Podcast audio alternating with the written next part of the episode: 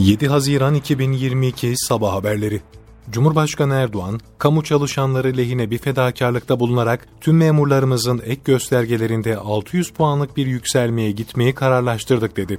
Cumhurbaşkanlığı Külliyesi'ndeki kabine toplantısının ardından millete seslenen Cumhurbaşkanı Recep Tayyip Erdoğan, dünyanın birinci ve ikinci dünya savaşlarının ardından yaşadığı en büyük siyasi, ekonomik, askeri ve sosyal kırılmaların sancıların içinde olduklarını söyledi.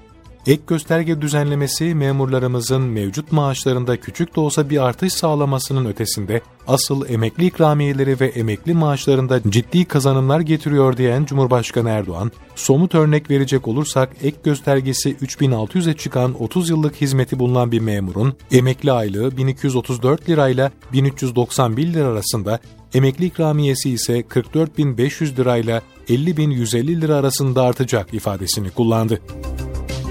İtalya'nın Ankara Büyükelçisi Giorgio Marapodi, Roma'da PKK sembolleri ve terörist elebaşının fotoğraflarının alenen sergilendiği PKK gösterisi nedeniyle Dışişleri Bakanlığı'na çağrıldı. Yapılan görüşmede PKK'nın kamusal alana taşan kara propagandasından, STK görünümü altında gösterdiği faaliyetlerden ve terörist başına İtalyan belediyeleri tarafından fahri hemşerilik verilmesinden duyulan rahatsızlık dile getirildi. İzmir'in Balçova ilçesindeki ormanlık alanda çıkan yangın havadan ve karadan müdahaleyle kontrol altına alınmaya çalışılıyor. İzmir'in Balçova ilçesindeki teleferik tesisleri yakınlarındaki ormanlık alanda henüz belirlenemeyen nedenle yangın çıktı. İhbar üzerine bölgeye 2 uçak ve 2 helikopterle 10 arasöz, 5 su tankeri ve 2 dozer sevk edildi. Havadan ve karadan müdahaleyle yangının soğutma çalışmaları devam ediyor. Türkiye yabancı dillerde Türkiye adının kullanımı konusunda NATO'ya bildirim yaptı.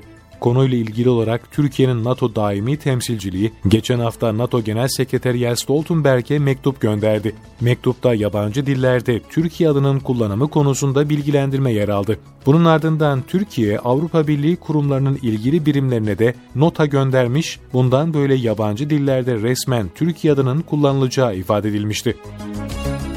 Milli Savunma Bakanlığı'ndan yapılan açıklamaya göre NATO personeli intikal edebilir hava komuta ve kontrol merkezi, tanımlanmış hava resmi üretim merkezi, algılayıcı birleştirme birimi ve yer hava yer teçhizatı tatbikat kapsamında Türkiye'ye intikal etti.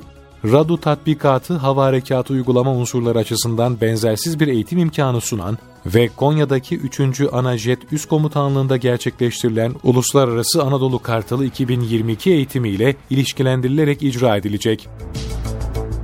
Türkiye'nin deniz üzerine inşa edilen ilk havalimanı Ordu Giresun'da yurt dışı uçuşları bugün başlıyor. Ordu valisi Tuncay Sonel sosyal medya hesabından yaptığı açıklamada Ordu Giresun Havalimanı'nda Düsseldorf, Salzburg, Frankfurt, Berlin, Hamburg ve Münih uçuşlarının bugün itibariyle başlayacağını söyledi. Sonel, desteklerinden dolayı Ulaştırma ve Altyapı Bakanı Adil Kara İsmailoğlu'na ve emeği geçenlere teşekkür etti.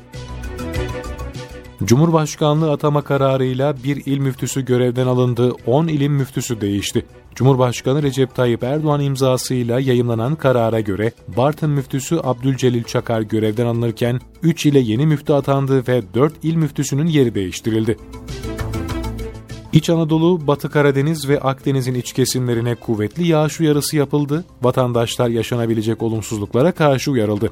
Meteoroloji Genel Müdürlüğü'nden yapılan açıklamaya göre İç Anadolu bölgesinin iç kesimleri ağırlıklı olmak üzere Batı Karadeniz'le Göller Yöresi, Antalya, Mersin ve Adana'nın kuzey kesimlerinde yerel olarak kuvvetli sağanak ve gök gürültülü sağanak bekleniyor. Sel, su baskını, yıldırım, ulaşımda aksamalar, yerel dolu yağışı, yağış anında kuvvetli rüzgar, hortum gibi olumsuzluklara karşı dikkatli ve tedbirli olunması gerekiyor.